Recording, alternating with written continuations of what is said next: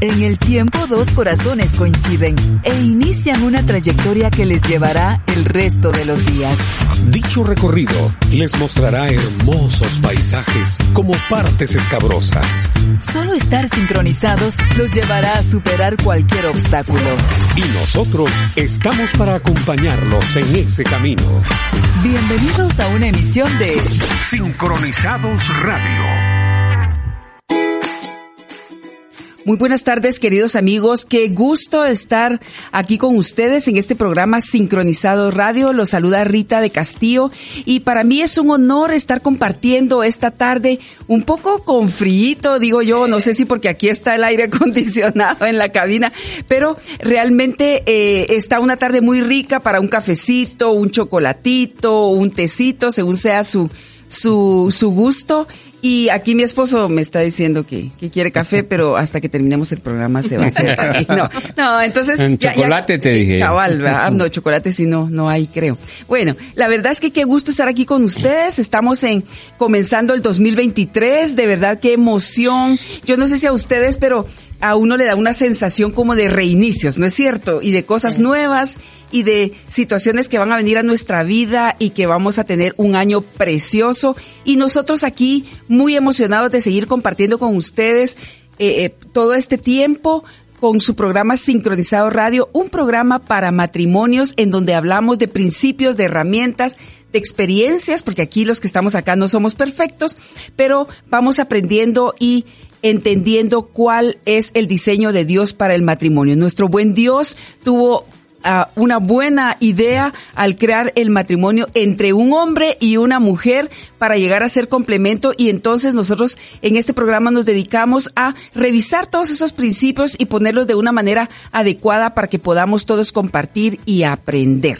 Así que yo no estoy solita, estamos aquí. Bueno, ¿dónde nos puede usted ver? Nos puede ver en las páginas de Sincronizado Radio, nos puede escuchar en la 99.7 El Camino y nos puede ver también en la página de la de la 99.7 El Camino, ya sea que nos vea o usted vaya ahí en su en su carro. Nosotros estamos aquí en la radio para poderle acompañar. Y bueno, quiero presentar a mis amigos que hoy me acompañan y pues aquí a mi derecha tengo a mi mejor amigo y esposo, Mario Castillo. Bienvenido. Uh, muchas gracias, mamita. Te agradezco mucho ese elogio, ese eulogio. Eulogio. ese eulogio. Es para mí de veras un gusto estar nuevamente aquí en la radio. Esto parece un foro médico, ¿verdad? Sí, sí bueno, vamos a cambiar un poco. somos médicos. Y miren, yo me tuve que poner los lentes porque todos con lentes, entonces. Él tampoco mira, amigos. Lo que pasa es que quería lucir ahí, presumir de que sí miraba, pero no. Sí. No mira, no mira. bueno, y a nuestros amigos amados, que ustedes eh, también ya los escuchan, es nuestra pareja eh, predilecta de locutores ahí que conducen algunos de los programas. A veces están juntos, a veces están separados, pero de verdad hemos tenido una buena aventura con ellos en esto de la radio y también como amigos, así que bienvenidos, queridos amigos, Amado.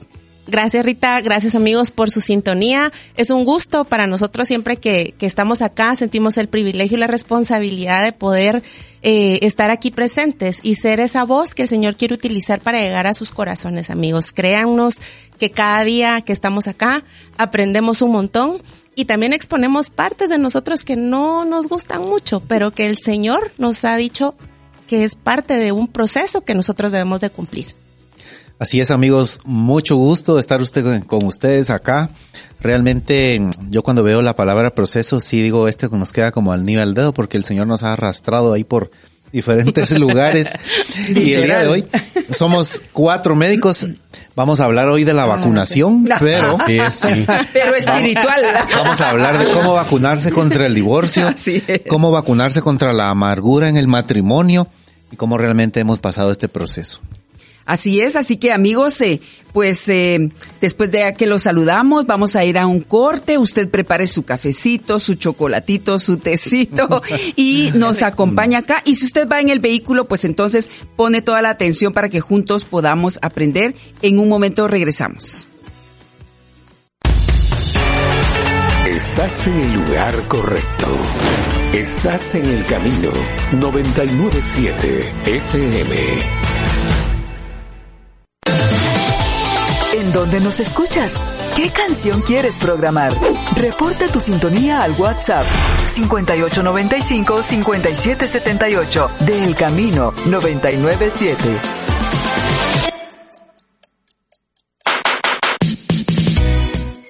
Estamos de regreso, queridos amigos.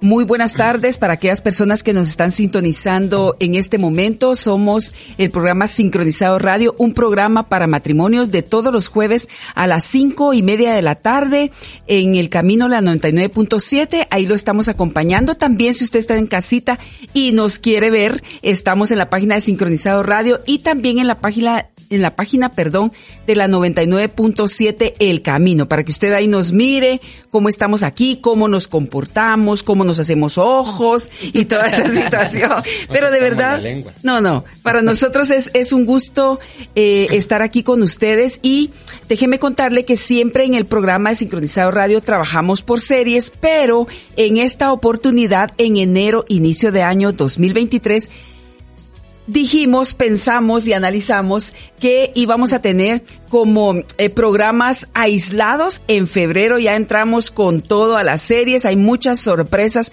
para ustedes, así que no deje de, de sintonizarnos. Y le recuerdo que puede escribirnos al WhatsApp 5895 5778.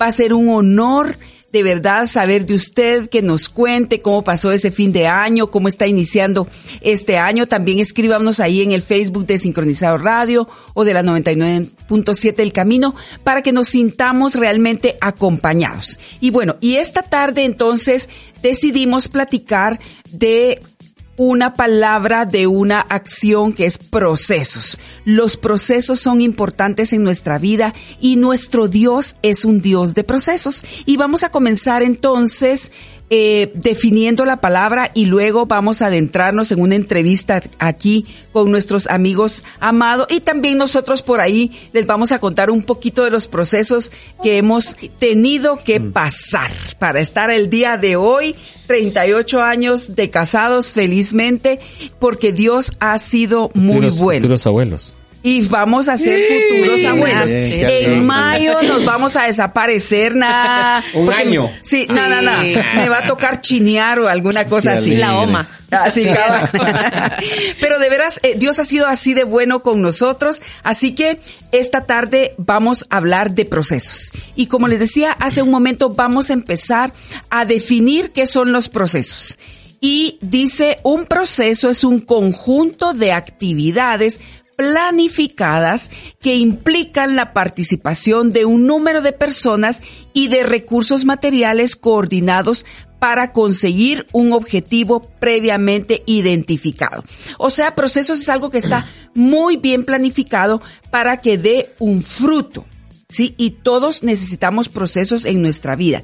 ¿Cuáles son esos componentes de un proceso? Un proceso se define, como ya dije, un, un conjunto de actividades enlazadas entre sí, partiendo de un input, o sea, de una entrada, de un objetivo, que se transforma un, en un output. output así dice, ¿verdad? Ok. Que es un resultado. Eso quiere decir, lo voy a decir mejor en español, que tiene un fin, una entrada, un inicio y vamos a terminar con resultados. Todo proceso que nosotros podamos vivir va a tener resultados. Si no cumplimos los procesos, también vamos a tener resultados. Pero el objetivo de esta tarde es motivarlo a que usted pueda comprender el valor de pasar procesos para que tengamos buenos resultados en nuestro matrimonio. Y luego ahí le voy a dejar a Mario que el origen de las palabras a él le gusta, entonces ¿de dónde viene esta palabra proceso, Mario? Yo creo que tal vez la palabra proceso en sí no está en la Biblia definida, sino que habla de algunas tareas. Sin embargo, la primera vez que se hace mención de un proceso es en la vida de Abraham. Abraham, este Abraham. Dios lo escoge a Abraham y él decide eh, oír a Dios. Y una de las cosas interesantes es que Abraham vivía en Ur de los Caldeos, un lugar que era sumamente idólatra. Y viene Dios y le habla a Abraham y le dice, vete de tu casa y de tu parentela y, ve a la tierra que yo te mostraré. O sea, son tres cosas que tenía que hacer Abraham como parte de un proceso. Vete de tu casa, es decir, vete de Ur de los Caldeos, Vete de toda la familia, de la abuelita, de la tía, de todos, de tu mamá, de tu papá, de todos. Solo vete con tu esposa a donde yo te mostraré. No le había dicho dónde. Uno, vete de la casa de tu padre. Y el otro es a la tierra que yo te enseñaré. Son tres procesos. Y cuando nosotros nos metemos, como bien dijo Rita, en un proceso, tenemos que comenzar la entrada, ¿verdad? A hacer algo. ¿Qué fue lo que hizo Abraham? Abraham se fue de Ur de los Caldeos a Padam Aram, pero se llevó a su papá y se llevó a su sobrino Lot. Entonces como que no había cumplido una parte. Vete de tu casa, vete de tu parentela. Bueno, se fue de su casa sí porque se fue de Ur de los Caldeos, pero no se fue de su parentela. Es más, se llevó a la casa, al padre, el dueño de la casa, se lo llevó a Padam Aram. Y es interesante porque durante todo ese tiempo cuando leemos la Biblia no hay palabra de Dios para Abraham. Y ese creo que es una de las partes iniciales de un proceso. Cuando uno empieza a ser obediente, lo que pasa es que Dios le vuelve a decir, bueno, ya te fuiste de aquí, ahora quiero que vayas allá. Le dijo, a la tierra que te mostraré. Todavía no se la había mostrado, pero tampoco había dejado él la casa de su padre. Sumamente interesante lo que decís, Mario, porque estamos viendo que los procesos están ejemplificados en la Biblia. Y justamente hay muchos, pero Abraham es sumamente interesante. Y me gusta la condicionante que estás comentando porque dice, o sea, yo me meto a un proceso y soy obediente, voy a tener los resultados. Yo me meto a un proceso y no soy obediente, ya no escucho de Dios. Ya no pasa nada en mi vida. Entonces, e, es importante entender que cada proceso que decidamos tomar es porque vamos a tener un resultado sí y solo sí cumplimos obedientemente los lineamientos que en ese proceso se nos dan. Así que eso es sumamente importante. Pero también queremos revisar etimológicamente el, el origen de esa palabra, Alejandro, que te gusta experimentar y escuchar. Eres aquí el, el científico. A ver. Fíjense que antes que todo quisiera, recordando aquí la vida con, con mi esposa, realmente cada vez me doy cuenta que somos complementarios, a pesar de que somos tan distintos porque es increíble por las cosas que el Señor nos ha hecho pasar. Se había definido un proceso como algo planificado. Y realmente creo que la planificación del proceso que nosotros hemos vivido en el matrimonio, Dios lo tenía en su mente y en su corazón, porque nosotros en nuestro desorden no planificamos nada. nosotros no llegamos a la iglesia como una como eh, dotados de sabiduría porque habíamos planificado nuestro proceso en los prematrimoniales, nada que ver.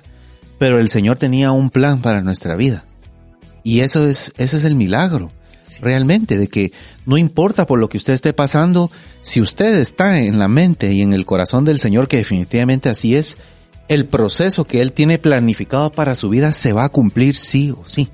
Así es. Y así fue como a nosotros nos sucedió. Él puso en nuestra mente la necesidad y nosotros no teníamos ni idea de los procesos que iban a venir. Y fíjense que la definición etimológica de la palabra proceso dice que viene del latín procesus, que significa avance, marcha y desarrollo. Realmente de ahí me recuerdo de dos cosas. Primero, que tú quisieras comentar algo de eso. Me recuerdo que dentro de ese complemento mi esposa no creía en los procesos. Porque yo siempre le decía, es que es un proceso, ¿por qué no cambias? Es que es un proceso. Yo le decía que eso. toda la vida, decías. Y sigue en el proceso. Y mi esposa me decía, pero ¿por qué un proceso? Hay que cambiar de una vez. Entonces, eh, queríamos, como lo vamos a mencionar posteriormente en el ejemplo del domingo, eh, transformar el café, que todavía estaba en la mata, de una vez en el café ya listo para servir, en el caso de mi esposa. Pero yo, del otro lado, eh, estaba en un proceso eterno. No avanzaba. Sí, es que en eso es, creo, creo que ahí es donde está el, el tino del día de hoy. O sea, realmente entender de qué son los procesos que el Señor habla en nuestra vida. Cómo es que nosotros podemos hacer a través de esos procesos que nuestra vida se perfeccione. Diciéndolo de alguna manera, ¿verdad? Porque perfecto, pues sabemos que es solo Dios, pero que podamos perfeccionarnos para cumplir el propósito para cumplir el propósito de médicos, por ejemplo. Tuvimos que vivir un proceso, los cuatro, y un gran proceso. Para ser la esposa ideal para nuestro esposo, tenemos que pulirnos y vivir ese proceso. Para ser la mamá, ¿cuántas veces no hemos oído que, que el primer hijo ay, es que a este pobre le tocó eh, Prueba y error. Ajá, y es que vos es, ya te tocó primero. más fácil porque con aquel yo aprendí. O sea, viví un proceso. O sea, realmente es un caminar que debemos de llevar, pero ojo porque cuál es el caminar que queremos llevar también, por lo que decía Alejandro. O sea, vengo yo con un proceso que no creía que existían, el con procesos eternos y ninguno tenía un fin ni un propósito porque no estábamos conectados con la fuente de vida. Así es. Entonces ahí es el proceso, ahí es el proceso en el que nosotros decimos hay problema, porque no estamos cumpliendo un propósito. Entonces, eh, solo quería complementar eso con lo que estaba diciendo Alejandro. Sí, definitivamente.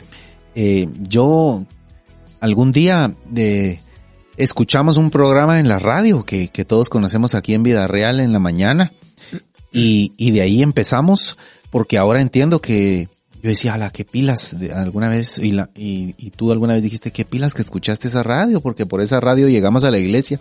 Fue Dios el que él ya tenía en su mente realmente qué era lo que tenía para nuestra vida. Eh, alguien que no quería, que quería darle la vuelta al, al proceso y alguien que vivía en el proceso pero no avanzaba.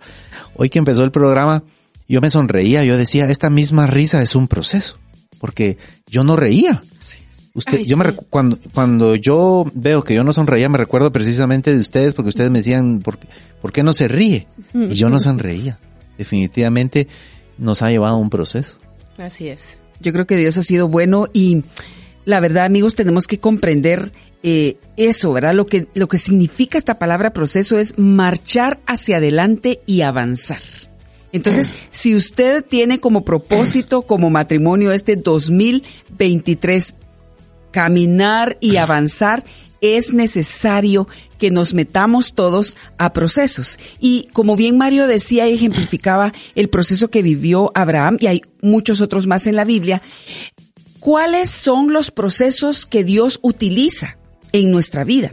Y pueden ser para que usted se vaya ubicando, cuando llega una enfermedad a nuestra vida, eso puede ser un proceso. ¿Proceso de qué? De que crezcamos, Dios nos puede querer enseñar algo a través de una enfermedad. También cuando llega el desempleo.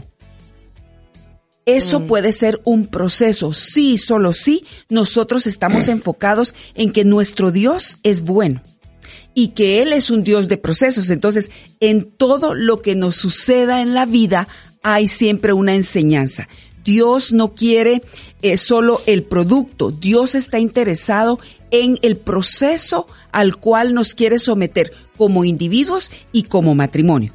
¿Qué otro proceso puede usar Dios cuando las cosas no salen como nosotros lo esperábamos? ¿Sí? Yo no sé cuántos de ustedes, los que están aquí, me acompañan hoy, son un poco impacientes. Y uno planifica una Solo situación y, y no sale como uno quiere. Y uno hace un berrinche y uno alega y uno ya no quiere hacer nada y tiene que ir a Dios y él decirle, te estoy trabajando tu temperamento. ¿Sí? Es complicado. Sí. tu temperamento para que tengas el carácter de mi Hijo Jesús, porque temperamentos hay cuatro y muchos más, pero carácter solo hay uno, el de Cristo Jesús. Entonces, cuando yo digo tengo un mal carácter, es una mala expresión. Lo que tengo es un temperamento desbordado. Entonces, podemos comprender que toda situación que pasa como nosotros no queremos, lo que Dios está haciendo es pulir nuestro temperamento para que podamos llegar un día a tener el carácter de Jesús, que obviamente es posible. También puede ser un proceso de Dios cuando atravesamos una situación de dolor, una crisis sentimental, cuando te enfrías espiritualmente, cuando te empiezas a alejar de Dios, eso puede ser un proceso para que Dios te vuelva a atraer, como dice la palabra, con sus lazos de amor. Así que, esta tarde queremos compartir con ustedes algunos de los procesos que hemos vivido, pero especialmente nuestros invitados de honor esta tarde son los esposos amados, para que ustedes puedan comprender que esos procesos son herramientas que utiliza Dios para pulir nuestra vida. No sé qué pensás de eso, Mario. Claro. A mí me, me gusta mucho el ejemplo que alguien puso cuando hablaba de que eh, tenemos que ser pasados por fuego. Y uno dice, hola, me van a quemar. No, no, no. Tostadito te quieren. Sí. aunque, aunque el concepto es retórico en la Biblia, porque no es literal, eh, alguien eh, de los que comentan la Biblia eh, un comentarista dijo lo siguiente, le pregunté a un alfarero Mm. cómo podía saber cuándo la plata o el oro estaba pulido. Y entonces el alfarero le empezó a decir, bueno, lo primero que hacemos es pasarlo por fuego, un fuego a, a mucho, de mucho cal- de, de muchos Muy fuerte. grados, de muchos grados, fue bien fuerte. Y le decía, bueno, ¿y ese para qué sirve? Para limpiar la basura. Y el oro tiene basura, la plata sí tiene basura. Son pequeñas imperfecciones de metales que se ven y lo saca. Entonces el oro, lo que, eh, perdón, el fuego, lo que hace es quitar esa primera vez. Ah, bueno, entonces ya estuvo. No, le dice. Tiene que volver a pasar por fuego. Bueno, y si ya quitó la basura, lo que pasa es que tiene que empezar a pulir el metal. Y le decía, bueno, ya se va a pasar por algunas otras. Sí, es cierto, tiene que pasar por algunas otras eh, partes de fuego. ¿Y cómo sabe usted? Le dice el caballero que estaba entrevistando al alfarero.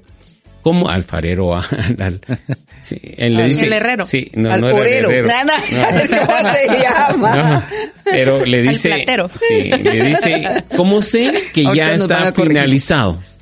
Y entonces él le dice, usted sabe que la pieza de plata o de oro está finalizada cuando su figura, su cara, se refleja en el metal. Y ese es el proceso que Dios lleva. Así es. Y uno dice, ay Señor, ¿por qué me estás, te está quitando la basura? Te está limpiando de todas esas impurezas que hay en el corazón. Y después va a llegar un momento en que alguien va a decir, vos sos diferente. Te veo diferente, tienes algo diferente. ¿Por qué? Es que, no sé, algo, reflejas algo diferente. Estás reflejando la imagen de Jesús en tu vida. Eso es para mí el mejor ejemplo de, de un proceso que tenemos que pasar en cualquiera de las situaciones diversas, ¿va? Pero queremos oírlos. Sí, y, y la verdad lo que estás diciendo es, es muy importante, es un ejemplo muy lindo porque exactamente eso es lo que Dios quiere hacer con nuestros matrimonios. Estam- Estamos en un programa de matrimonios y lo que Él quiere es eso, que pasemos procesos para que podamos reflejar su imagen. De hecho, el matrimonio representa el plan redentor de Dios, la relación de Cristo y la iglesia. Eso es lo que tenemos que llegar a reflejar. Y entonces es a través de procesos. Entonces hoy sí vamos a empezar a, a platicar, ya que hicimos la introducción eh, con nuestros amigos Amado. Y quiero preguntarles, ¿cuál fue el primer proceso que ustedes necesitaron llevar para poder reconstruir su matrimonio, que de hecho estaba un poquito, ¿verdad? Como rotito, despedazadito, como estaba también el nuestro en alguna oportunidad. Y entonces ustedes tuvieron que buscar esa ayuda, ese proceso para empezar a reconstruir el matrimonio que ahora tienen. Si quieres, empiezo yo porque eh, hoy por hoy para los que nos conocen ven el resultado de ese proceso, que sigue en marcha, ¿verdad? Pero que se tuvo que eh, aprender muchas cosas y entender muchas eh, debilidades, errores, faltas que teníamos, pero hay personas que nos conocen recientemente y ven ese resultado y quieren tener un matrimonio como el nuestro. Se los digo con toda la vulnerabilidad y con todo el amor del caso, ¿verdad? Porque realmente así es. Y mm, cuando yo, cuando me dicen, no, es que, o sea, o quieren, por ejemplo, por decirles, nosotros somos médicos, pues yo creo que ya por los años juntos, pues hemos construido muchas cosas juntos. Y personas que conocemos quieren como situarse en el día de hoy nuestro, pero no conocen nuestra historia. Entonces, cuando uno hace una pausa ahí, eso ayuda mucho también a nosotros como matrimonio porque dice, Señor, ¿de dónde nos sacaste? Mm. ¿De dónde tú, en tu misericordia, volteaste tus ojos a nosotros y dijiste, no, estos no se van a la estadística de los divorciados, estos niños van a crecer con sus papás, porque vio algo en nosotros que, que tuvo misericordia nada más, realmente así es. Y yo creo que el primer proceso que nosotros vivimos como matrimonio fue entender que si él iba en sus fuerzas y yo en las mías a iniciar un camino, íbamos directo al fracaso. Y eso nosotros lo aprendimos en un proceso de restauración, por supuesto, pero para empezar un proceso de restauración como matrimonios tuvimos que tener un proceso previo personal. Y eso fue bien difícil porque yo leía una cosa que decía, eh, los procesos y las victorias vienen de la mano. ¿sí? Mm. Y los cristianos, cuando yo empecé en mi caminar en Cristo, van de gloria a gloria, de gloria en gloria y de victoria en victoria. Entonces yo decía, qué chilero, ¿verdad? todo es, es gloria y gloria y victoria y victoria. y realmente cuando uno cree en Dios, la victoria la tenemos en Cristo. O sea, eso es un hecho. Pero todos los procesos que tiene que vivir uno como cristiano para poder llegar a cumplir el propósito, ahí es donde uno ya no cuenta todo, ¿verdad? Y esa es la cosa con nosotros, que realmente para nosotros poder estar hoy, esta tarde, con, con la libertad de poderles decir, miren, nosotros somos un matrimonio sólido, en procesos de restauración en áreas, eh, confiando en el Señor, llenos de amores, porque al inicio entramos en esa discusión los dos, que yo creo que tendríamos más programas para contar todas nuestras eh, nuestras debilidades y todos nuestros procesos que vivimos, pero realmente éramos, primero somos completamente diferentes en el temperamento y en la personalidad, ¿verdad? Como decía Rita, el carácter ya lo traíamos, pero eh, el carácter lo fuimos formando y el temperamento que traíamos totalmente distintos. Los dos con ideales y sueños diferentes, los dos sin planificarnos, como tal vez usted que nos está escuchando está empezando un caminar y puede decir yo voy a vivir este proceso. Nosotros no, nosotros empezamos así. Y cuando nos venimos a dar cuenta, estábamos llenos de eh, amargura, de falta de perdón, de distanciamiento físico, de heridas, de dolor. Y cómo entonces de eso estamos hoy sentados acá. El primer proceso que vivimos realmente, Rita, fue el entender que teníamos que sanar y teníamos que aprender lo que mal habíamos aprendido durante toda nuestra juventud y también todo lo que venimos cargando de nuestra familia, nuestro pasado y todo, ¿verdad? Entonces, a partir de ahí pudimos empezar a caminar. Y me gusta lo que estabas eh, contando, eh, María José, porque el primer proceso que uno debe vivir es el individual. Y ustedes tuvieron que vivir ese proceso de no conocer a un Dios todopoderoso y hacer las cosas como se les ocurría, a llegar a un momento en el que tuvieron que rendir su vida a Jesús. Ese fue su primer proceso. Así es. Rendir y decir, aquí mi profesión, mi sabiduría y todo lo que yo he adquirido, que es bueno, lo rindo. Eh, como el primer proceso que ustedes vivieron fue reconocer que Jesús les faltaba en su vida. Sin duda. eran, ya eran famosos porque son muy buenos profesionales los dos, ya tenían algunas cosas construidas, que posiblemente es, eh, es bastante como para tener una vida agradable y tranquila, ¿no es cierto? Sin embargo, en medio de toda esa provisión, de toda esa eh, abundancia que ustedes tenían, había un vacío. Y el primer proceso fue rendir esa vida a Jesús. No sé si te recordás de sus inicios, ¿De, los nuestros? No, de los de ellos. Ahorita estamos hablando de ellos. no, sí, definitivamente que sí. Yo me acuerdo cuando los conocí la primera vez eh, en, un, en una reunión muy interesante, por cierto.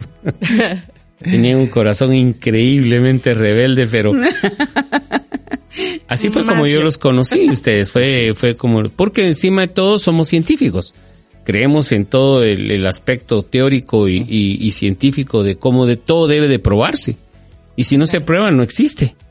Así era como nos manejábamos. Yo me manejé de esa forma, Jurrita también, y aquellos también están en el proceso, algo así como que, ay, aquí hay otros de los mismos que yo, ¿verdad? Pero, pero sí, creo que Dios trabajó con ellos de una forma increíble y me acordaba del mismo pasaje de, de Abraham porque cuando muere el padre de Abraham en, en Padam Aram, él decide salir a buscar la tierra que le prometió.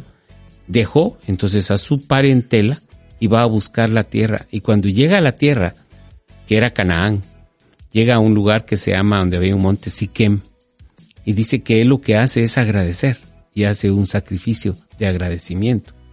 Y Dios le habla. Yo creo que en lo que ustedes siguen, yo me voy a seguir acordando de lo que Dios empezó a hacer porque creo que todos pasamos por ese proceso, como bien dijo Rita, ese inicio, ese, génesis de, de los procesos. Abraham, como Dios habló y le dijo, haz tal cosa, porque ustedes en algún momento tuvieron que agradecer, a la donde andábamos perdidos, ahora ya me encontré. No, ya te encontraron, ¿verdad?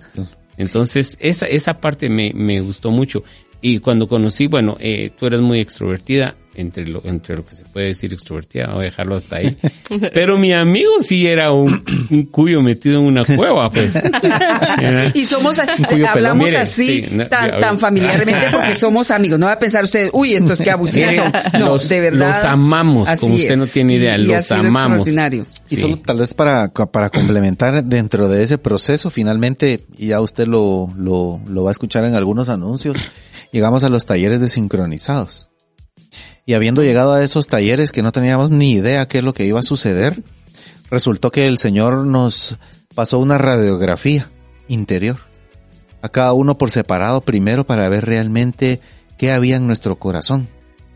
Y de ahí empezamos a entender muchas cosas en realmente era yo yo no tenía ni idea realmente quién era mi esposa y cómo estaba diseñada y viceversa. Ella no tenía absolutamente ni idea de cómo era mi diseño y entendimos aquí cómo Dios la había hecho a ella y cómo Dios me había hecho a mí. Entonces empezamos a decir, bueno, lo que me cae mal de él o lo que me cae mal de ella resulta que aparentemente es diseño de. Y empezamos a vivir una, una sincronización, una, un, un- un complemento que tardó, porque eh, uno de los primeros problemas que nos dimos cuenta fue el orgullo, y quizá más que eso la soberbia, que es querer ocupar el lugar de Dios. Y el matrimonio no se puede vivir de esa manera.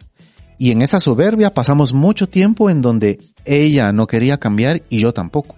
Yo decía, "Ay, si ella no cambia, yo no cambio. Y viceversa. Y en eso pasamos un montón de tiempo hasta que fuimos perdiendo más carne y fue ganando más el Espíritu Santo en nuestra vida. No fue eh, algo de un momento para otro, nuevamente fue un proceso. Y yo solo quiero agregar algo porque como para, para cerrar esta pregunta, cuando empezamos los procesos, en el caso nuestro, que eran personales, si alguno de ustedes que nos está escuchando se sienten tal vez como yo en algún momento me sentí no merecedora, ¿verdad? Porque también el enemigo es bien astuto y uno comete tantos errores y haces tantas cosas mal el orgullo, la soberbia, el decir yo puedo sola, en el caso personal, yo hablo de mi experiencia, ¿verdad? Yo no necesito un hombre, yo puedo salir adelante con mi hijo, vengo de una madre soltera que siempre pudo conmigo y con mi hermano y soy profesional y Estuardo igual, entonces realmente no cabía en el diseño previo a mi, a mi, a mi entrega al Señor un matrimonio y una sujeción a un hombre. Entonces, imagínense qué, qué tenía que trabajar Dios en el corazón mío y en el corazón de Alejandro antes de empezar este caminar. Y no lo hicimos antes de casarnos, lo hicimos ya con hijo. Entonces ya los daños colaterales podían empezarse a dar, ya podíamos lastimar a muchas otras personas y podíamos fallarle a Dios. Entonces yo les quiero compartir solo un pasaje que, que a mí me, me llena mucho el corazón porque yo siento que el Señor a través de este pasaje eh, me hizo ver que no importa cuántos pecados yo haya cometido, que no importa cuánto yo le haya fallado, que a pesar de eso, en ese caminar donde estaba sucio, Él estaba conmigo.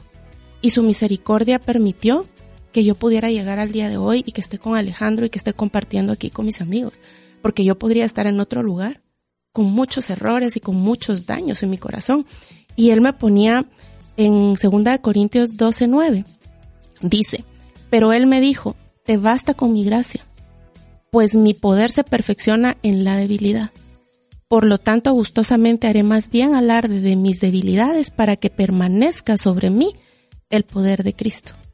Yo pude entender que yo no tenía que ser fuerte, yo no tenía que ser la que podía hacerlo todo en la casa, ni tampoco decidir qué hacía o no Alejandro o mis hijos, sino que pude entender que era una forma de no mostrar mi debilidad, porque yo tenía que funcionar. Pero cuando bajé los brazos entendí que es un, un Dios Padre, yo no podía ser la mujer que Alejandro necesitaba y que no tenía que ser tan fuerte porque Él era mi fuerza, entonces encontré mi, mi fortaleza real, porque Él se perfeccionó en todas esas áreas débiles que yo tengo. Me pasó en la radio también, que más adelante lo puedo compartir, pero así funciona, así funciona. Y el Señor me decía que lo compartiera el día de hoy porque yo sé que alguno de ustedes, amigos o amigas, puede ser que estén diciendo, yo no lo merezco, o yo no voy a poder si yo todo lo que he hecho, si yo soy no quiero usar una palabra, pero yo soy jodida, ¿verdad? O sea, tengo carácter fuerte y yo no puedo. Sí, sí se puede, porque el Señor va a tocar el corazón para iniciar ese proceso cuando sea el momento indicado. Yo creo que lo que estabas diciendo es sumamente importante comprender porque nos metemos a estos procesos, estamos hablando de procesos espirituales, obviamente para transformar nuestro nuestra persona en nuestro matrimonio. Nos metemos a estos procesos muchas veces no sabiendo ni qué va a pasar, como bien decías Alejandro. Y lo segundo es no sabemos cómo va a terminar. Sin embargo, nuestra confianza y nuestra fe es que Dios es un Dios de procesos. Él sí sabe de dónde nos quiere llevar, mm. A dónde nos quiere llevar. Entonces, eso es como nos da la certeza porque decidir pasar procesos para cambiar nuestra vida no es fácil. Es muy poca las personas que dicen, mire, yo quiero pasar un proceso para cambiar.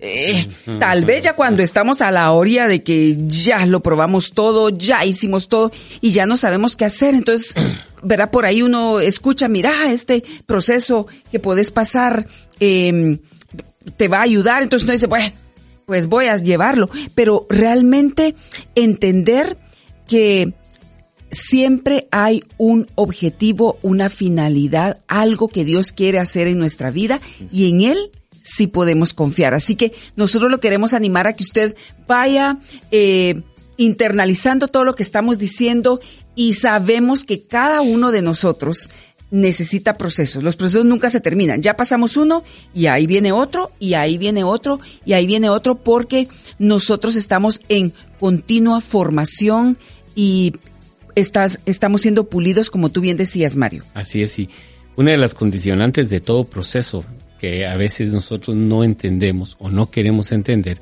es la obediencia. La palabra de Dios dice, obediencia quiero y no sacrificio. Cuando nosotros no somos obedientes, tenemos que hacer muchos sacrificios. Ay, mira, si nosotros pudiéramos decir, ve, muévete a la derecha. ¿Y para qué? Muévete a la derecha pero ¿y para qué? Y pum, le cae la lámina encima, va. Va para el hospital, se le abrió la cabeza, tiene que pasar eso, tiene que pagar, se dejó de trabajar y bueno. Si hubiera obedecido este caballero, o esta señora, puede pasar también, si se hubiera movido a la derecha, hubiera caído la lámina y, él hubiera dicho, Dios, qué bueno eres. Ajá, obediencia y no sacrificio. Y lo que ustedes están diciendo es cierto. Cuando ustedes obedecieron, ¿verdad? No, bueno, sí hubo un poquito de sacrificio, porque cuando uno dice, ay, no, yo no quiero hacer eso. Esa es desobediencia. Así es. Y yo creo que estamos comprendiendo entonces cosas importantes que hemos dicho. Primero, hay una intencionalidad de parte nuestra. Buscar y entender que todos necesitamos un cambio en la en la etapa de matrimonio que usted esté viviendo, recién les estábamos diciendo hace un rato que nosotros vamos a ser abuelos en mayo, nosotros estamos viviendo una etapa diferente a la de los amados, nosotros ya ahorita se acaba de casar nuestro segundo hijo, entonces estamos regresando otra vez al inicio. Pero eso no quiere decir que ya estemos completos. Justamente ahorita estamos creando un proceso para apoyar a los matrimonios maduros como los nuestros, en donde estamos viviendo nuevas etapas, volvemos a quedarnos solos y si no hemos construido una relación, ahorita así como, ¿y este quién es? Mm. ¿Cómo es y por qué es? Y ya ni me sé reír, ni me sé nada eh, con él. Eh, ¿Qué vamos a hacer con este tiempo? Empezamos a perseguir a nuestros hijos, no los dejamos en libertad. Entonces, necesitamos un acompañamiento. Nosotros ahorita estamos por crear un proceso para ayudarnos primeramente a nosotros y luego para ayudar a estos matrimonios. Entonces, y el, otro elemento que tú mencionabas, Mario, es la obediencia. Y con eso nos vamos a quedar por el momento para que usted empiece a analizar y esta plática le esté llegando al corazón y entonces usted diga, yo como que también necesito un proceso, así que voy a poner atención. Tenemos muchas herramientas para poderle ofrecer y que usted de verdad llegue a la plenitud que Dios quiere para cada uno de nuestros matrimonios. Así que nos vamos a un corte y regresamos en breve. Conoce más de la música nueva que ingresa al camino todas las semanas. Visita elcamino.fm. Todos los días, contenido que transforma tu vida.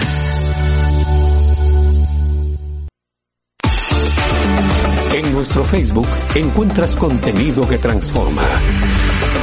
Búscanos como El Camino 997. Queridos amigos, ya de regreso en su programa Sincronizado Radio, este programa para matrimonios de todos los jueves cinco y media de la tarde, en donde los acompañamos, ya sea que usted esté en su casita o que vaya en el tráfico. Este esta tarde estamos hablando del tema de procesos, entendiendo la importancia de los procesos. Específicamente estamos hablando de esos procesos que Dios tiene preparados para nosotros para formar y crear y construir un matrimonio que le agrade y un matrimonio que nosotros disfrutemos. Y estamos en esta tarde platicando aquí con nuestros amigos Amado. A ellos los conocemos desde hace ya varios años y hemos sido testigos del resultado de esos procesos que han decidido voluntariamente. Bueno, creo que el primero no fue muy voluntario, pero, pero Dios los trajo, ¿verdad? Y luego, pues ya al ver los resultados, entonces ellos ahora han sido como eh, muy responsables con esto, pero antes de seguir la conversación con ellos, tenemos creo unos saludos de por ahí de nuestra comunidad y preguntas, así que les dejo la palabra. Sí, aquí en Sincronizados Radio tenemos saludos de Gaby de Contreras, bendice a los pastores Castillo, que son de mucha bendición para sus Muchas matrimonios. gracias, Gaby. Y también tenemos a Claudia de Sánchez,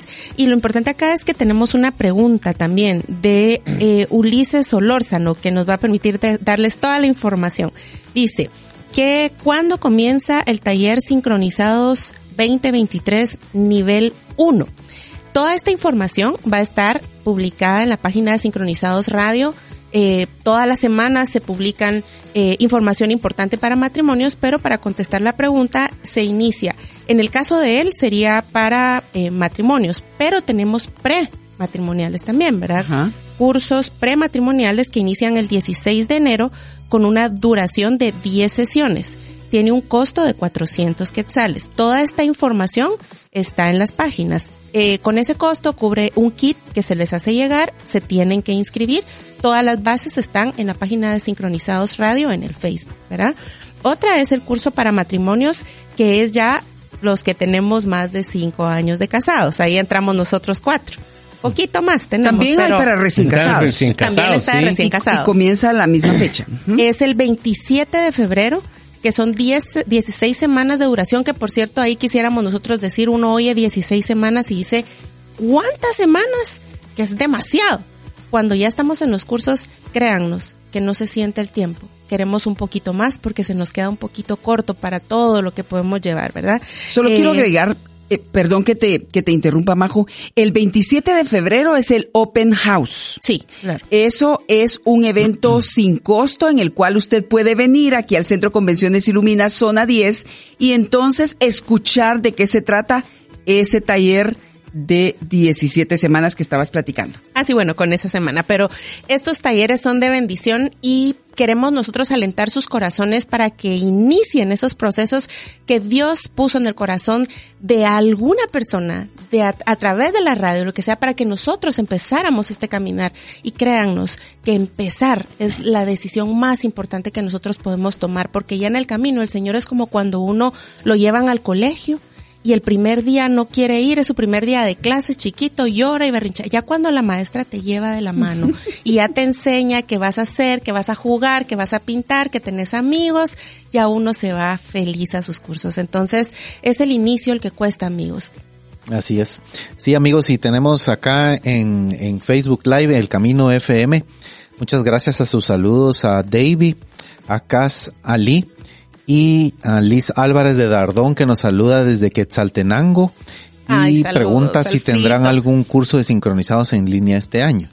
Así es, de hecho, los talleres, a partir de la pandemia, estamos teniendo eh, las dos opciones, presencial y virtual. Entonces usted busca, comenzamos igualmente el mismo día, el Open House es el 27 y comienzan los talleres el 13 de marzo. Son los días lunes. 7, siete y media de la noche y usted puede estar presencial en cualquiera de nuestros puntos. Nosotros somos una iglesia vida real en múltiples puntos. Está punto Roosevelt, punto Villanueva, está punto Norte y también está aquí en zona 10. También tenemos, van a haber talleres en Quesaltenango. Ahí la persona que está saludando de Shela. puede por favor buscar esa información y también van a ver en Escuintla y Mm, también van a ver en Antigua. O sea, ya estamos así eh, eh, estando en muchos lugares. Entonces es sumamente importante que usted busque esa información porque es un proceso que de verdad trae mucho, mucho beneficio para nuestro matrimonio. Sin Así duda, es. amigos, así es. Entonces, hoy sí, ya que les dimos los saludos, muchas gracias por estar en sintonía con nosotros, síganos escribiendo y la información de los talleres. También queremos eh, seguir con la entrevista aquí con nuestros amigos y fuera del aire estábamos platicando y recordando cómo ellos llegaron justamente a este proceso de sincronizados Sí. que es para matrimonios. Y yo quisiera que ustedes nos contaran cuál fue el pre y cuál fue el post de ese proceso. ¿Qué riquezas encontraron para su matrimonio en ese proceso, amigos? Son muchísimas. La verdad que lo podemos desglosar en diferentes fases, pero hay varias. Una de las cosas importantes es que tuvimos que entender que llegamos con un equipaje completamente diferente y tuvimos que dejar el equipaje en la entrada para salir con un equipaje nuevo, definitivamente. Producto de ese nuevo equipaje, creo que una de las cosas importantes fue que yo aprendí a conocer eh, el lenguaje de amor de mi esposa. Porque vengo de una familia en donde no aprendí a expresarme ni a cuidar a una mujer. Y ella había sido eh, diseñada para ser cuidada y para ser amada. Y viceversa. Dentro de mi lenguaje del amor era las, la ternura, las palabras de amor y a mi esposa le caía mal eso. Era como, ay, qué cursi, qué aburrido. Entonces tuvimos que cambiar nuestros corazones.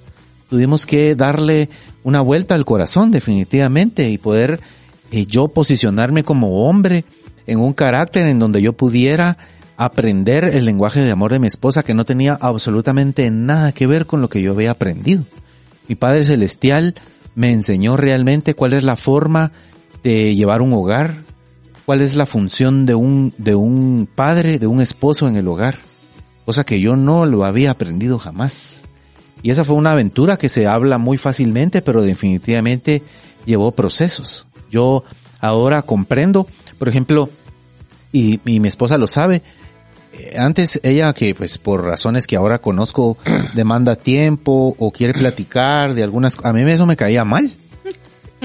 A la gran decía ¿Cómo yo, habla la majo? no o yo decía así lo miraba mi corazón egoísta quiere llamar la atención. Ah ya quiere hablar y yo tal vez ya vengo cansado. Así es como yo miraba las cosas. Pero yo había llegado al curso de sincronizados a querer salvar mi matrimonio. Yo ahora reconozco que yo llegué al, al curso de sincronizados por miedo a que mi esposa me abandonara. Y el Señor en el curso de sincronizados, a través de todos los procesos que vivimos, me demostró que lo que yo necesitaba era abandonarme yo mismo a Él. No tener, no, no estar temiendo que ella me abandonara. Entonces en eso, Él me dijo, ok, entonces ahora tienes que cuidar lo que yo te di. Aprende su lenguaje del amor.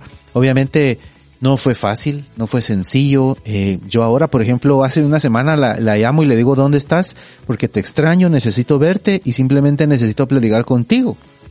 Y ella, ah, ok, ya estoy aquí. O sea, eso era, para mí era algo imposible. Para mí era algo, para empezar no tenía sentido, para, eh, en segundo lugar era imposible.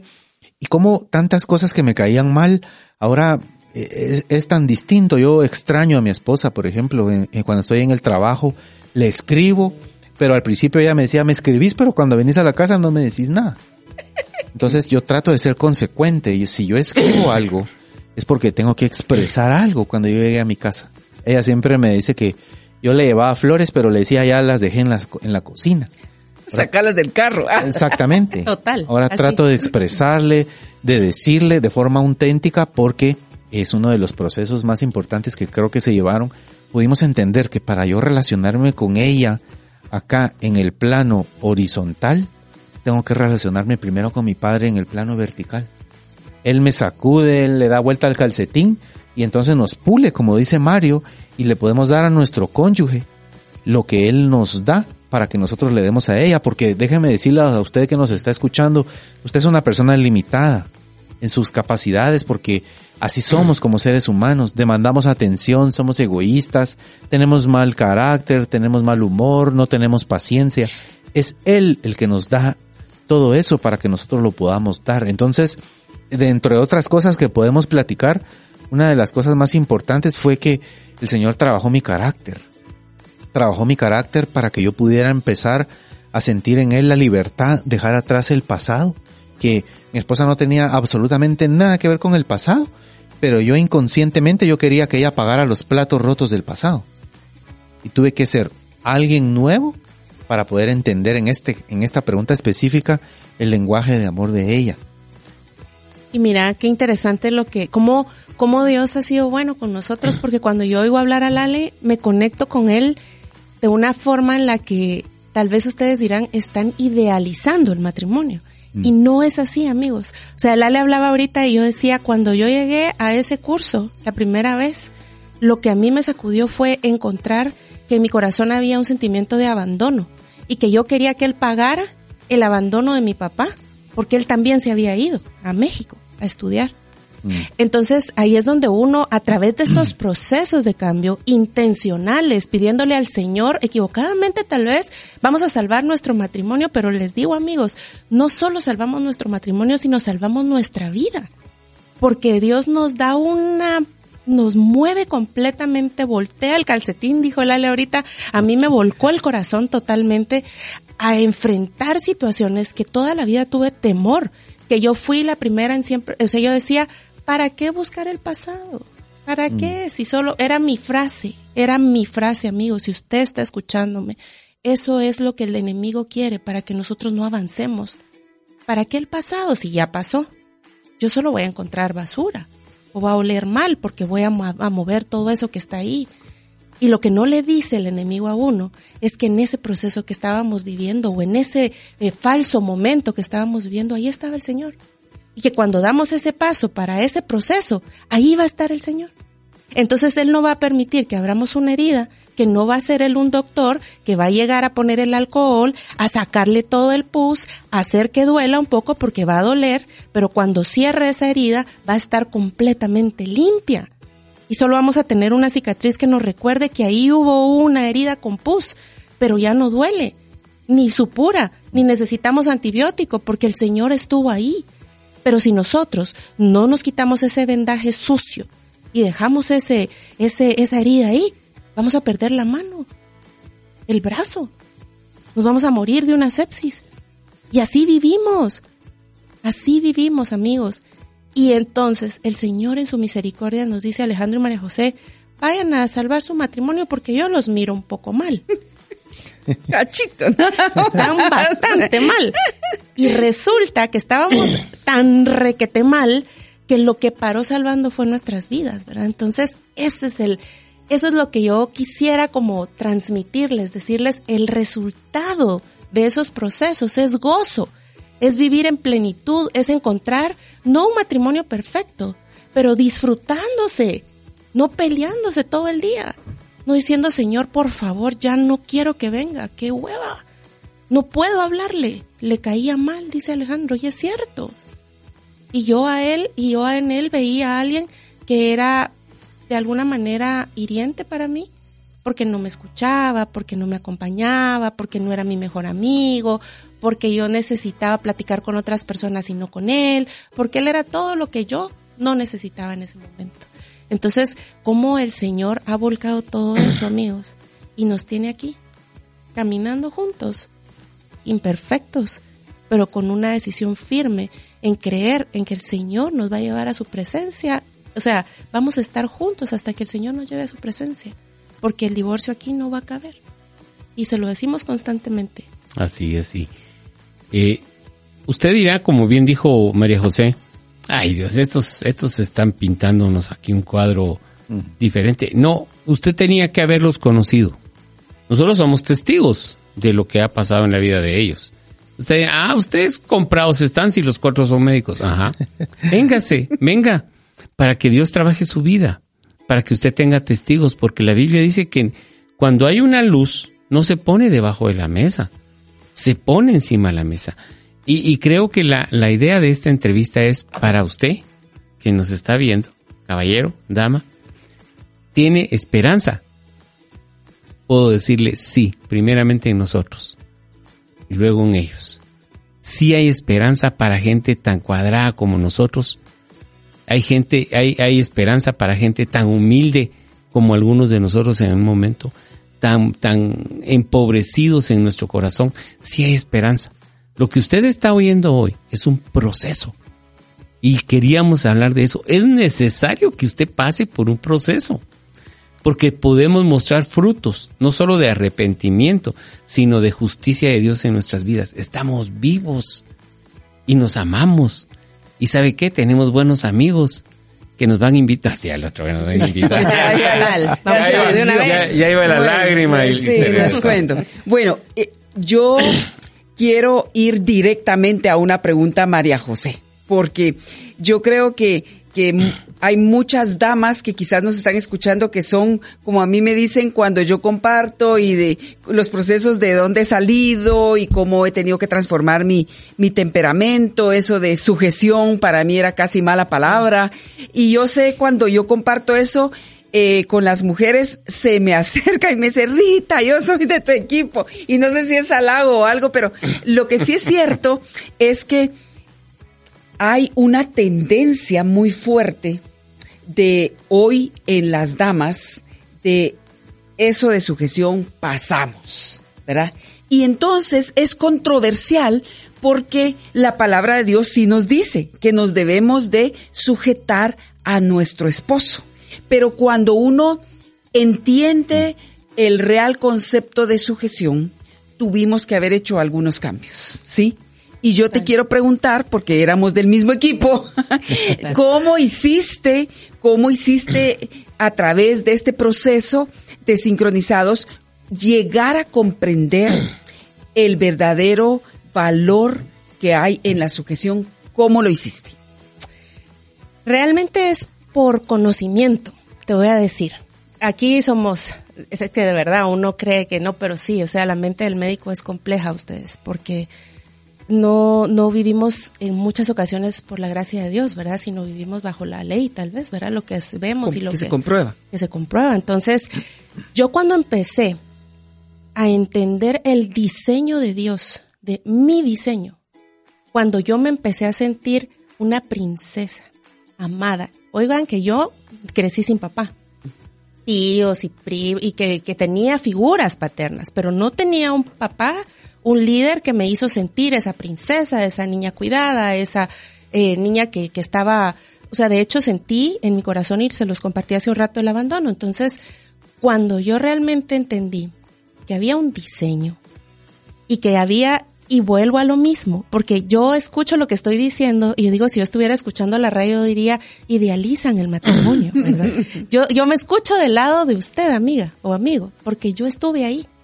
Pero cuando hay un guerrero que lucha por mí, que me cuida y que Dios le dio esa indicación, que debía de cuidar por, de mí, pero entiendo la sujeción bajo una guía completa de familia, o sea, yo sé que mi esposo está siguiendo los lineamientos del padre. Porque la sujeción, sí te lo digo ahorita, cuando estás en un matrimonio en el que tu esposo no sigue la guía de un padre, Dios Padre, es difícil, porque uno lo siente como un sometimiento, o sea, cambia. ¿verdad? Pero en el caso de nosotros como matrimonio con Alejandro, yo tuve que entender y conocer mi diseño, tuve que entender y conocer las promesas de ser obediente. O sea, cuando yo dije, si Dios me promete, porque empecé a creer, me creía la princesa y me creo la princesa de Dios. Sé que tengo un papá, sé que Él me cuida todo el tiempo, sé que en el proceso y la prueba siempre estuvo conmigo, hoy por hoy. Sé esas cosas, entonces yo creo en Él y confío en Él y sé que cuando Él me dio esa indicación tenía promesas para mi vida. Y yo las he visto, Rita. Yo las he visto porque en el momento, amigos y amigas que escuchan, que yo empecé a hacer la voluntad de Dios, de alguna manera retándolo, como le decía Mario en algún momento, sin soberbia ni nada, sino le decía, Señor, compruébame, porfa. Enséñame que lo que tú me estás diciendo es real. Y empieza uno como a, a decirle, Dios, a ver si es cierto, papito. Vamos pero con un corazón genuino. Él nos conoce, Él sabe que hay adentro de nosotros. Y empecé a ver esas promesas cumplidas en mi vida y en la de mis hijos, amigos. Entonces dice uno, yo para atrás no vuelvo. O sea, yo no vuelvo a ponerme en el lugar que no me corresponde. Pero a todo esto Alejandro, que ya le voy a dejar, tuvo que subirse a ese lugar, porque yo estaba ahí porque él no estaba, ¿verdad? Pero cuando él ya tomó también esa indicación del padre y tomó su lugar, todo se fue como cuando uno empieza al Tetrix, ¿verdad? Que todo agarra forma donde que encaja perfecto y ahí vamos. Pero sí hubo, sí fue un poco doloroso en su momento, porque no lo aprendí así. Yo crecí en un matriarcado y tuve que pasar cinco años siendo yo la que decidía todo. Entonces era fácil. Cuando Alejandro revuelve y tenía que hacer todo esto, tuve que aprenderlo. Y al hacerlo, hubo resultados. Y yo antes de darte la palabra, Alejandro, quiero agregar algo muy importante que decías, María José. Es sumamente ah, más fácil, porque no es fácil, más fácil cuando nuestro esposo toma también su papel en el hogar.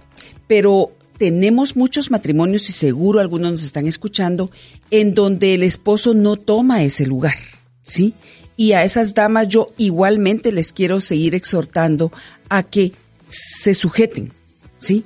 O sea, cuando usted le da ese lugar de autoridad a su esposo por obediencia a Dios, Dios viene y la honra. Entonces, es, aunque mi esposo no no agarre la onda, como nosotros decimos, si yo tengo la convicción de que Dios así lo ordenó.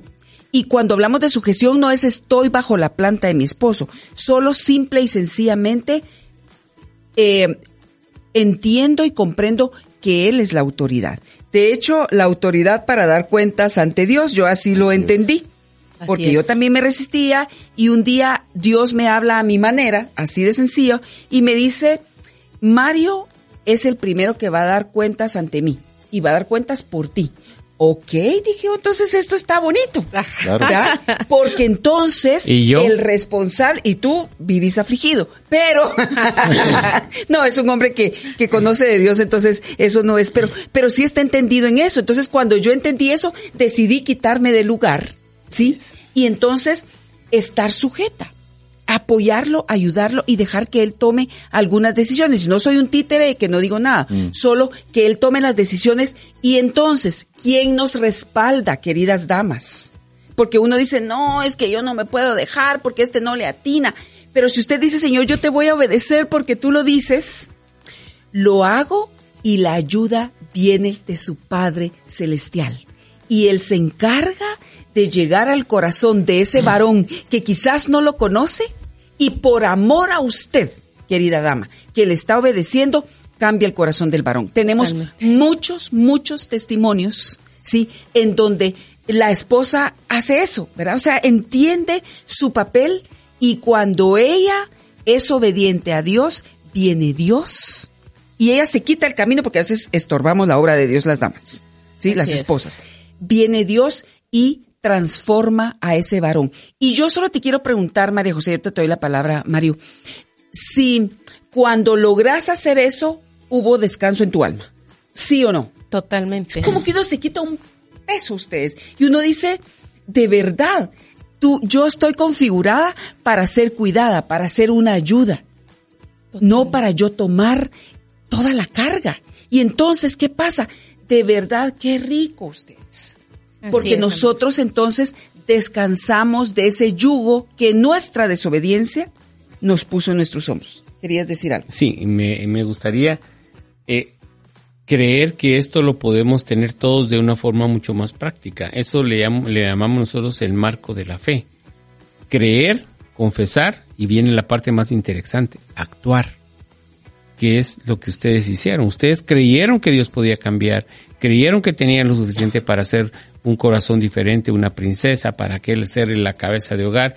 Creen, lo confiesan, mira, Dios me ha puesto esto, pero también actúan. Porque si solo lo dejamos en los dos, mira, yo creo que soy el mejor de todos y, yo confieso que soy el mejor, sí, pero no estudia, no hace nada, ni juega fútbol, ni es el, bueno, no puede dar frutos por lo que dice Dios. Entonces lo que ustedes han estado hablando se llama marco de fe. Y dentro del marco de fe, más adelante usted puede tener crisis. Y uno dice, ah, pero no, las crisis de fe son normales en todo cristiano. Cuando uno dice, ah, Señor, deje de creer, volvete a agarrar de Dios. Sí, solo quisiera complementar algo ahí porque casi siempre que el esposo escucha que están hablando de la sujeción, o se distrae, o se da la vuelta, o dice eso no es conmigo, ay, hoy sí te está cayendo, ¿verdad? Porque están hablando de la sujeción y, el, y uno se hace loco, y no. Fíjense ustedes que ese es un tema más delicado para uno que para la mujer. Absolutamente. Porque media vez ella es, eh, es como que trabajar en una empresa y está el jefe y está la secretaria. Y la secretaria quiere hacer todo lo del jefe.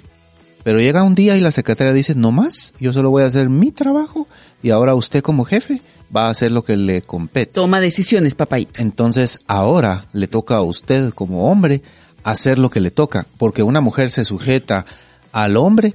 Obviamente Rita ya habló de las promesas y que hay que hacerlo, pero siempre y cuando el, el hombre se sujete a Dios. Ahí está el problema. Que toda la rendición de cuentas viene sobre usted, porque el Señor le va a decir, ¿qué hiciste con la esposa que te di? ¿Qué hiciste? ¿Qué es lo que usted hace el día de hoy, hombre? ¿Usted cree que ella se va a sujetar a usted y usted a través del abuso psicológico, emocional, físico, del desprecio, del desdén, de la falta de expresión, de la falta de interés, eh, no, no importa porque ella se tiene que sujetar completamente equivocado y completamente malentendido el concepto. Es una responsabilidad para el hombre lo que le estamos mencionando. Y en ese sentido yo también tuve que pasar por un proceso. Porque cuando una mujer no ha sentido el cuidado de su padre terrenal a través del tiempo, entonces no aprende a ser cuidada y ocupa un lugar que no le compete. Y viceversa, cuando un hombre no sintió el cuidado de un padre, una guía, una instrucción de un padre en su niñez, en su adolescencia y en su adultez, llega al matrimonio y no sabe cómo cuidar a una familia. Cuando el padre le habla el corazón a su, a su esposa y le dice, yo te voy a cuidar, ella baja los brazos y cuando el, el, el, padre le dice al esposo, que ese fue mi caso, y le empieza a enseñar cómo ejercer poder en el matrimonio, las cosas cambian porque yo realmente en, en el no ejer, poder ejercer poder en el matrimonio por desconocimiento, lo que tenía era mal carácter. Entonces, defensa. y con mis hijos, ¿verdad? No saber eso, hay que gritar, hay que ser estricto, hay que, y si le tienen miedo a uno, mejor, porque quiere decir que ahí vamos, hasta, hasta la autoridad. Está bueno. ¿Verdad? El Señor llega un día y me dice, ¿sabes qué? La forma a través de la cual tienes que ejercer poder es, como dice Rita, adoptando mi carácter. ¿Y cómo es eso? Lavándole los pies a tus hijos y a tu esposa. Cuando tú le laves los pies a tus hijos y a tu esposa, entonces vas a ser el primero humillándote delante de ellos. A través del amor es la mejor forma de ejercer poder en el matrimonio. Eso eso derrumbó completamente todas mis, mis creencias, mis teorías, con todos mis tropiezos y mis falencias, porque eso no me transformó de un momento para otro. Y cometo muchos errores. Y, y los sigo cometiendo. Pero eso, eso me, me situó en un plano completamente diferente. Yo no puedo dejar de ejercer por miedo esa autoridad y tampoco puedo ejercer una autoridad de la forma equivocada es a través del servicio como Jesús lo hizo. Usted no miraba a Jesús que venía con la, agarrando a bibliazos a todo el mundo aquí para que entendieran. A través del ejemplo, del amor y del servicio, Él se empoderó. A través de su sabiduría, a través de saber eh, el lenguaje del amor de mi esposa, cuidarla generando un ambiente de amor, de cuidado, de protección, cómo están, cómo se sienten, cómo van. Y, y, y realmente yo pude sujetarme de Dios de esa manera, hizo más fácil que mi esposa se sujetara a mí.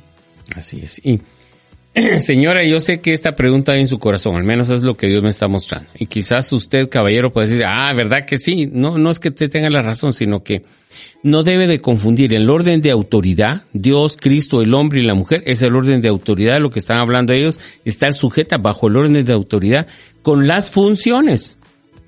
Porque las funciones, aquellos son médicos, si ellos pusieran un hospital y la directora del hospital es María José y aquel es el intervencionista en sala de operaciones, él estaría bajo la autoridad de María José.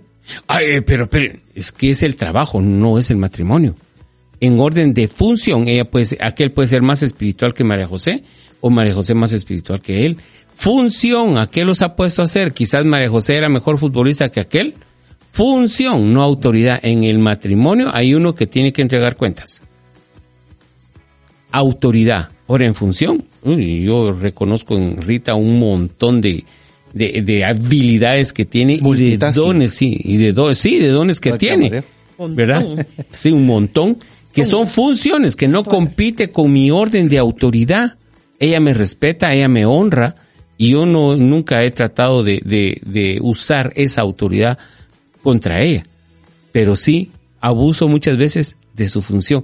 Mira, ¿qué pensás de esto? ¿Cómo lo podemos hacer? Porque tiene mejores consejos. Pero bueno, hasta ahí. No, y yo creo que eh, esto va a ser un programa, amigos. Aquí están saliendo temas de programa, ¿verdad? Sí. Eh, eh, que vamos de veras a tratar porque esto es un gran tema. O sea, Sí. Sujeción y autoridad, todo eso es un gran tema, pero estamos centrándonos en este momento en el proceso, ¿verdad? Y cómo ustedes pudieron tener esos frutos de esos procesos que vivieron. y en los últimos minutos que nos quedan, hay una pregunta ahí que va para Alejandro. Otro proceso que ellos vivieron, que también lo tenemos en sincronizados, es el de sexualidad. ¿Sí? Y yo me recuerdo, tuvimos el privilegio de, de compartir con ellos este, este taller y usted puede pensar, bueno, pero si son médicos, lo saben todo, cómo funciona todo. Y sí, es una verdad. Anatomía sabemos, fisiología también, pero eso es una cosa y la otra es saber y entender el diseño de Dios para esto. Entonces, ¿qué frutos tienen ustedes de haber pasado ese proceso, Alejandro, en su matrimonio? Primero, déjenos decirles que tenemos un hijo de 17 años y tenemos un hijo de 6 años y no es por casualidad. A veces nos han preguntado, ah, es que lo que pasa es que yo me fui a estudiar y ah, lo que pasa es que como aquella no quería todavía porque estaba estudiando, eso no es cierto. La realidad es que el, el, el desconocimiento completo de la sexualidad en el matrimonio y el distanciamiento de los corazones es el resultado de que nuestros hijos se lleven 10 años. Cuando nosotros, 11, cuando nosotros terminamos el primer curso de sincronizados, eh, cuando los corazones tuvieron un momento ya de conexión, nació Nicolás. Eso así es, es una cuestión, es una cuestión del, del corazón. Y ahí no habíamos todavía pasado por el curso de sexualidad. Cuando llegó el curso de sexualidad fue un reaprendizaje total de tanta mala información, de perversión, de lados oscuros de la mente y del corazón, porque yo realmente en sexualidad fui educado en la calle. Ahí me eduqué, mis amigos. Y, y, y, y realmente llegué al matrimonio con un desconocimiento completo. Jamás me imaginé, dentro de todo ese aprendizaje, que, que primero lo que sucedía en una habitación era producto de lo que sucedía fuera de la habitación. Entonces empezamos a cuidar nuestra relación fuera de la habitación. Y lo demás era producto de. Jamás me imaginé que la sexualidad había sido creada por Dios para ser disfrutada en el matrimonio. Entonces, realmente eh, ha sido un aprendizaje. Actualmente estamos todavía, después de haberlo recibido, dando el curso de, sexualidad y cada vez aprendemos algo diferente porque el Señor quiere trabajar cada vez algo más fino en nuestra vida y en nuestro corazón. Eh, me ha tocado aprender que realmente la, sexualidad y la oración tienen el mismo nivel de intimidad de, para Dios en nuestra vida. Y que realmente es un milagro que nosotros nos podamos disfrutar en el matrimonio desde el punto de vista de la sexualidad, con todo lo que la sexualidad significa. Para mí, y sé que para mi esposa también ella lo, lo, lo platicará, ha sido un cambio completo, un cambio total de vivir en santificación de mi cuerpo y de mi mente para mi esposa. Ha sido eh, un aprendizaje total. Sí, miren qué interesante todo, porque realmente cuando uno da ese primer paso, no se imagina todo lo que va a venir después, ¿verdad? Esa como esa bola de nieve, pero sí. positiva. Porque uno empezó con la idea de que salvar el matrimonio. Resulta que salvaste tu corazón, salvaste tu vida, entregaste tu vida a Cristo y empezás a restaurar tu matrimonio. Y de repente sentís que ya estás en un proceso de restauración completa cuando viene un curso más de sexualidad. Y decís, no, pues ahí estamos re mal. Y ya estábamos, ya, y ya estábamos re bien, según nosotros del corazón, y vamos al siguiente paso y requete mal. Entonces, es, es, es que eso es lo, lo interesante de todo esto, amigos demos ese primer paso porque es, hay, hay promesas, hay victoria, hay gozo. sin ninguna duda. Nosotros somos un testimonio vivo, tan así que como decía Alejandro, tenemos un hijo de 17 y tenemos un hijo de 6 años. O sea, incluso hacían la, broma o no sé, ¿verdad? De que un bebé zinc era nuestro bebé. Y realmente así fue. O sea, terminamos el curso y así fue. Y ha sido un caminar tan, tan a gusto, ¿verdad, mi amor? O sea, ha sido bien difícil en, en momentos, pero lo lindo es encontrarnos en esos corazones con una, con una sanación, ¿verdad? O sea, somos humanos defectuosos que tenemos que moldear nuestro carácter, tenemos que crecer en nuestra fe, en nuestro conocimiento en Dios, pero el corazón el Señor ya lo rescató. Ya, ya nos ya sabemos que somos unos hombre y mujer salvos, ¿verdad? Y entonces en ese caminar, el Ale y yo sí hemos sentido ese, ese momento lindo de regresar y poder hablar poder cerrar círculos, poder saber que es importante el tema de la sexualidad, que muchos de nosotros eh, dentro del matrimonio estuvimos ahí, es un tema que no se toca y pueden estar meses sin tener contacto sexual y para ustedes ser normal. Y solo les adelanto que eso no es normal, no está bien. Es parte de estar casados, gozar esa parte dentro del matrimonio. Y aunado a todo esto, como testimonio personal, es que jamás uno se imagina que va a iniciar un proceso para poder ayudar a otros. O sea, ese es el plus todavía. Porque a mí me daba pena hablar de temas sexuales. Y soy médico. En la clínica hablaba perfectamente bien de todo lo que era anatómico y todo. Pero cuando hablábamos de intimidad sexual, de novia, de pareja, ¿verdad?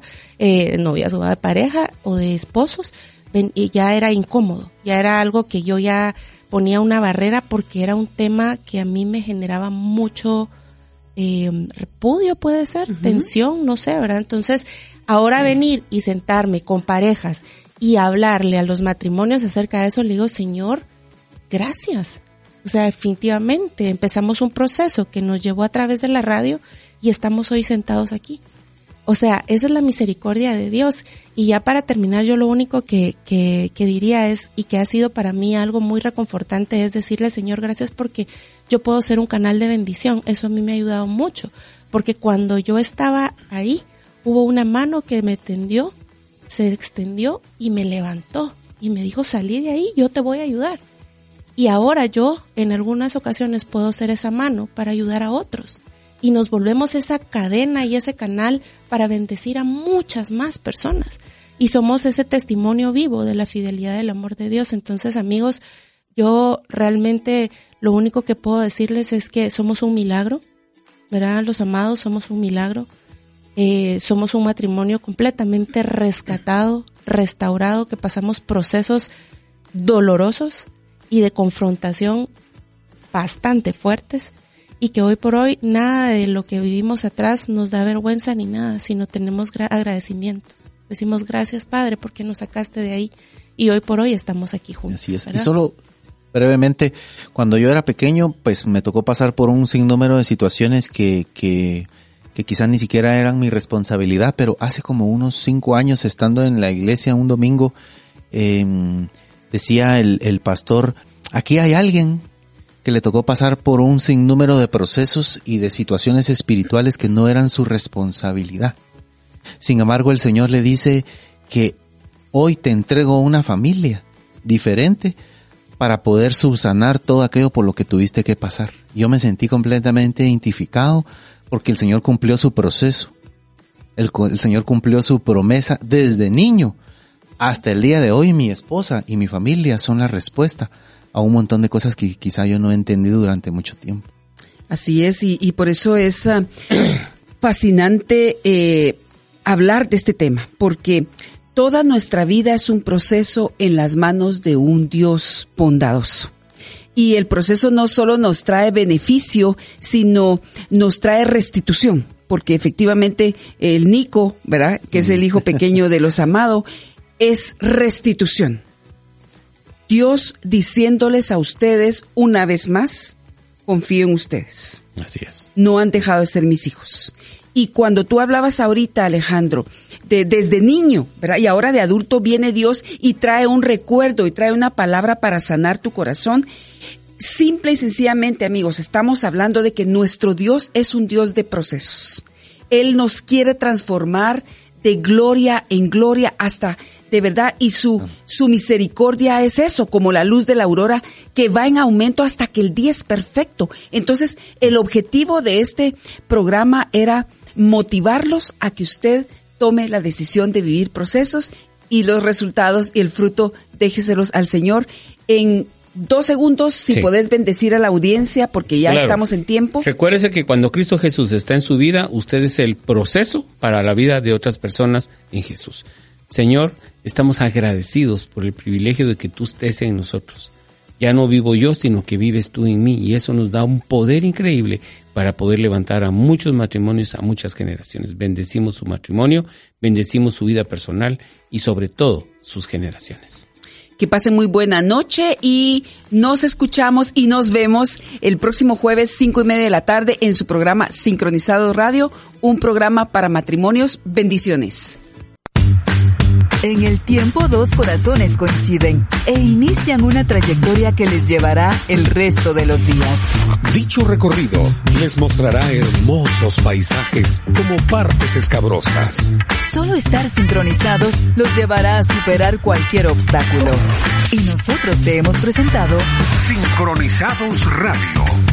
Hasta la próxima.